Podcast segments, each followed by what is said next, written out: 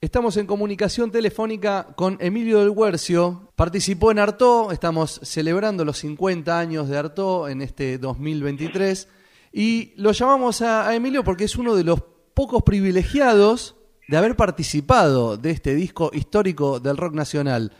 Hola Emilio, ¿cómo estás? ¿Cómo estás, Gustavo? ¿Todo bien? ¿Vos? ¿Cómo te va? Bien, bien. Bueno, quería arrancar un Ahora poquito... Ahora estoy sí, en, la, en la provincia de Córdoba. Bien. Con lluvia. Está lloviendo por allá por Córdoba. ¿Qué andas haciendo por ahí? Estoy haciendo una casita en un lugar.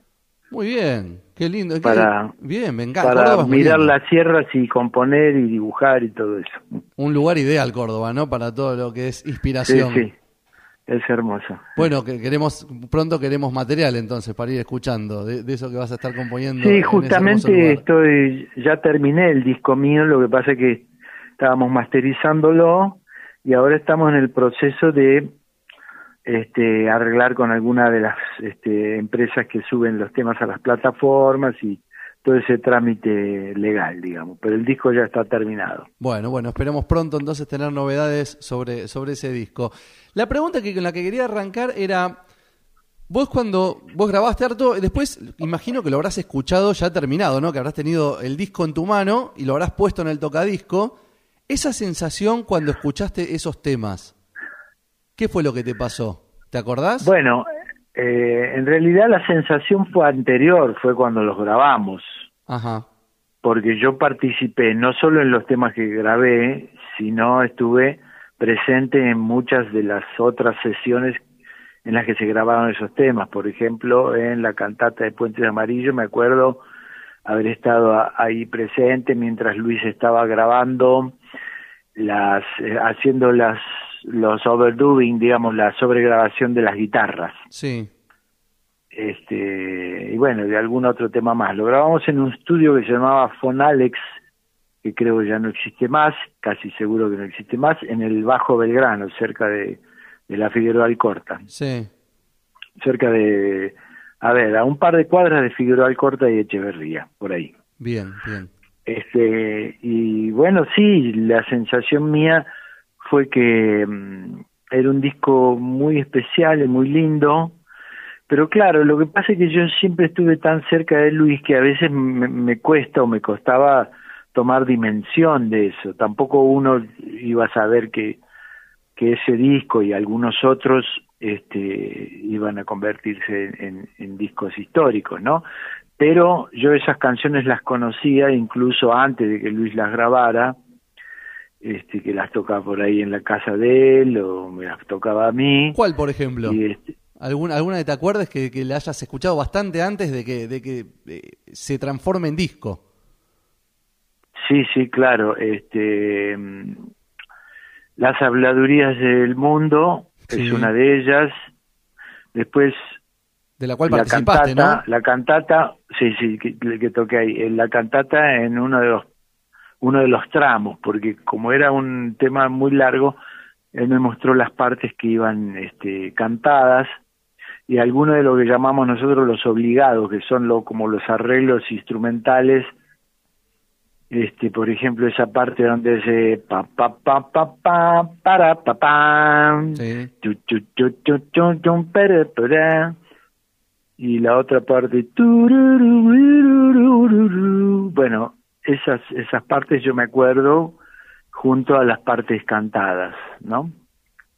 Este, Luis acompañaba con la viola como siempre y este y lo mostraba así. En general, Luis cuando tenía temas nuevos nos los mostraba a todos, a, a los amigos, a la familia, y te, todo eso, ¿no?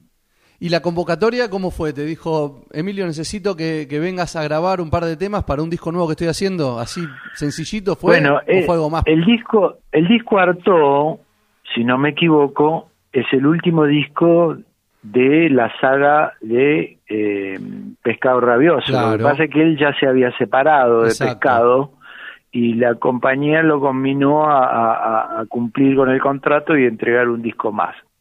Y ese disco, bueno, justamente resume quizás el fuerte, el mayor fuerte que tenía Luis, que era tocar solo con la viola y lo que transmitía en forma de intimidad, ¿no es cierto? Sí, sí, Nosotros sí. ya estábamos eh, con Aquelarre hacía rato, sí. con, con Rodolfo, y este un día él me llama y me dice, Emilio, mirá, tengo que terminar un disco, o mejor dicho, tengo que grabar un disco, me encantaría que, que vengas, vos y Rodo, a grabar conmigo algunos temas. Este, yo le dije, por supuesto que sí, y, y me pidió una cosa especial, me dice, traete el bajo Repiso, que es el bajo original que yo con el que yo grabé con Almendra la primera vez, que todavía lo tengo, que es un bajo con un formato que se llama Telecaster, sí. que me lo había hecho el luthier Repiso Villaruel, a Luis también le había hecho una guitarra, y a Delmiro también. Bueno, y me pidió que vaya con ese bajo a grabar. Se ve que él tenía como una, no sé, como una añoranza de, de esa cosa más almendriana en ese momento, y este y fuimos con Rodo, y yo llevé ese bajo que en ese momento yo le había, ya hacía rato que le había cambiado el micrófono, le había puesto un micrófono Gibson este de doble bobina, que es un micrófono grandote, cuadrado, que da ese sonido bien gordo que se escucha en el disco, ¿viste? Ese sonido bien grave. Sí, sí, sí.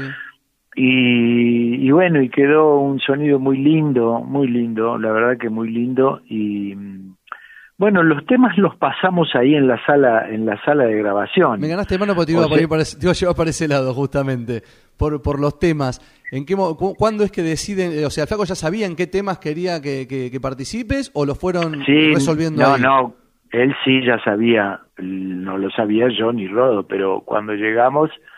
Bueno, no lo grabamos en un solo día, este, pero el primer día nos dice, mira, tengo este tema, que este, las habladurías, tengo este otro, y bueno, lo empezamos a pasar en la sala de ensayo, y ahí armamos toda la estructura. Pero claro, eh, Luis sabía que Rodolfo y yo habíamos tocado tanto tiempo juntos en Almendra, más el tiempo de Aquelarre, que estábamos muy afiatados, como le decimos nosotros en el ambiente de la música, muy muy muy compenetrado el sonido y la tocada, ¿viste? Entonces eh, la base nuestra era una base muy sólida y muy segura, por eso fue bastante eh, sencillo eh, ponernos a tocar con él en, en esos temas y sacarlo en la sala de grabación de alguna manera más o menos ágil, ¿viste? Este un poco que, que bueno, ustedes ya sabían lo que lo que iba a querer Luis, ¿no? Ya que se conocen tanto, digo, que es como ya digamos, bueno, ya sabemos más o menos por dónde tenemos que ir, con un par de bueno, pautas los, arranca. Claro, los temas de Luis, claro, el estilo de, de composición de Luis, que también de alguna manera lo fuimos consolidando entre los dos, porque yo también tengo un estilo más o menos parecido, que es buscar primero la línea melódica y los y lo, como te dije recién, eh, hay los obligados, lo que son los arreglos incluidos en la estructura de la composición. De eso estábamos muy acostumbrados, este tanto Luis como yo no, nos criamos no, o nos formamos de esa manera, y después le poníamos el texto de la, la de la letra. Pero ah. la estructura, digamos, de la canción surgía a partir de lo melódico. Claro. Porque para nosotros lo, melo, lo melódico con, a, aparejaba siempre la sensualidad de la música. Porque en el, o sea, yo creo que tanto él como yo sentíamos que si componíamos sobre la letra, eso nos iba a condicionar a, una, a algún tipo de sintaxis, ¿viste? En cambio, preferían, preferíamos la, la, la sensualidad de la música que mande, ¿no? Y, y bueno, esos arreglos, como la saluduría del mundo, bueno, ese, ese tipo de cosas eran habituales en la estructura de composición de Luis, y bueno, nosotros ya conocíamos ese lenguaje, ¿viste? Entonces, no digo que fue una pavada, porque no lo fue, nunca tocar esas canciones eran una pavada, pero pero sabíamos qué terreno estábamos pisando, ¿viste? Está bien. Y te hago una preguntita más. Vos sabés que eh, investigando, ¿no?, sobre sobre eh, este disco, hay, hay, hay discrepancias con la fecha de lanzamiento del disco. De hecho, hay, hay un concierto que dicen que es el, de, el, de, el del teatro cuando, cuando lo presenta, y el flaco dice eh, un disco que está por salir. ¿Vos te acordás cuándo sale este disco? ¿Cuándo sale a la venta? ¿Te acordás más o menos la fecha? No, no, Gustavo, la verdad que en eso no, no, no soy bueno con No soy bueno con, con, con, lo, con, lo, con No, no me acuerdo, no me acuerdo para nada. Me acuerdo, sí, obviamente, de la grabación. ¿Y, ¿Y eso, la grabación cuándo fue? Pero la fecha de salida no. Incluso te digo, cuando salió nuestro primer disco de Almendra, estaba anunciado de, un, de una manera y después se retrasó un par de meses, ¿viste? Porque las compañías grabadoras a veces hacen esas cosas por, no sé por qué, por una cuestión eh, de marketing, marketing claro, sí. o por la producción de, de, del propio objeto, del vinilo, porque en esa época eran vinilos, por supuesto, ¿no? Claro, sí, sí, sí, sí. Pero no me acuerdo, Gustavo, sí sé que corresponde a este año, ¿no? Por supuesto. Claro, sí, sí, sí, sí, sí. No, y en octubre sí es la presentación de, de, de Artaud en el, en el Teatro, en el Teatro Astral, Astral, creo claro, que fue. En el Astral, un domingo a la mañana. Sí. Cosa impensada ahora. Sí, ¿no? Durmiendo a la mañana no existe, ¿viste? Para los pibes más jóvenes ahora, si salen, qué sé yo, un viernes o un sábado, andá a levantarlos a no, las nueve de la mañana. Pero para qué, que viaje, un con... qué viaje escuchar un domingo a la... Bueno, mi, el, el programa el Séptimo Día sale los domingos a la mañana, ¿no? Pero qué viaje escuchar un concierto de, del Flaco eh, un domingo a la mañana. Pero vos sabés que era lindo, era era lindo, no, no para nosotros también fue como original, porque fue una idea de Aníbal Gruart y, y, y Jorge Álvarez en principio cuando empezaron con los conciertos en, en el Teatro Coliseo, y después funcionó como costumbre, por otra parte, porque los, los empresarios teatrales le tenían un poco de, de, de, de desconfianza al público de rock, y entonces pensaban que bueno, un domingo a la mañana no no era como una noche y, y era como más manejable, este pero era lindo, era lindo porque después de eso salías, nos íbamos a almorzar juntos a, a algún lugar de, de la calle Corrientes. Este, ¿estuviste vos en esa presentación? Sí. ¿Cómo? ¿Estuviste estuviste presente en el teatro en, en, la, en la presentación de, de Artaud? Sí, sí, sí, sí, sí. Bien. Bueno, no solo en ese, en otras en otras actuaciones de Luis o... Sí, sí, sí, eso en, sí. Eso en lo... las actuaciones de, de, de Aquelarre también a veces pasaban esas cosas. Claro, sí, sí, sí. Este, de que nos encontrábamos con compañeros, qué sé yo, no sé, este, de diferentes grupos, de Bob Day, de Papo, Aquelarre, este, no sé. Claro. En diferentes lugares donde nos encontrábamos y cenábamos juntos y eso. Claro. Y hoy, a, bueno, estaba y hoy bueno. a cincuenta años de, de Artaud, ¿no? Uno de repente pone el disco, ¿qué es lo que te pasa cuando hoy, hoy hoy escuchás de repente, te pones a escuchar esas cosas? ¿Te pones a escuchar, por ejemplo, Artaud hoy? ¿Lo escuchaste bueno, recientemente? Justamente ahora, ahora lo estoy escuchando porque yo el día veintidós voy a cantar Las Habladurías del Mundo y a Starosta el Idiota en el Teatro Colón, invitado por Adrián Yáñez, que es el arreglador, sí. que hizo una, unas arreglos de música, ¿cómo te puedo decir?, de un grupo de cámara para celebrar ese disco, y lo va a hacer ahora el veintidós de mayo, así que justamente en, este, en estos días estoy. Estoy ahí. Bueno, casualmente, ¿no? ¿no? Venís, venís este, escuchando, escuchando eh, Artaud. ¿Y qué Pero que tenía te la tentación de decirte que yo todavía no había nacido.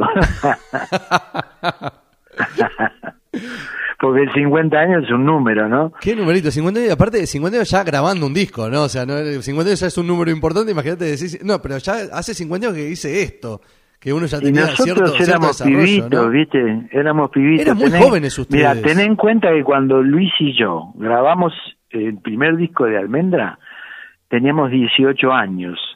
Tanto mi papá como el papá de Luis firmaron ellos el contrato con la R C A. Después a los pocos meses ya cumplimos diecinueve, pero incluso cuando hicimos los primeros shows de Matocos, esa discoteca de Mar del Plata que hicimos un mes con Almendra, o, o dos meses, no recuerdo bien, Luis y yo no, no habíamos cumplido los diecinueve todavía, mirá vos.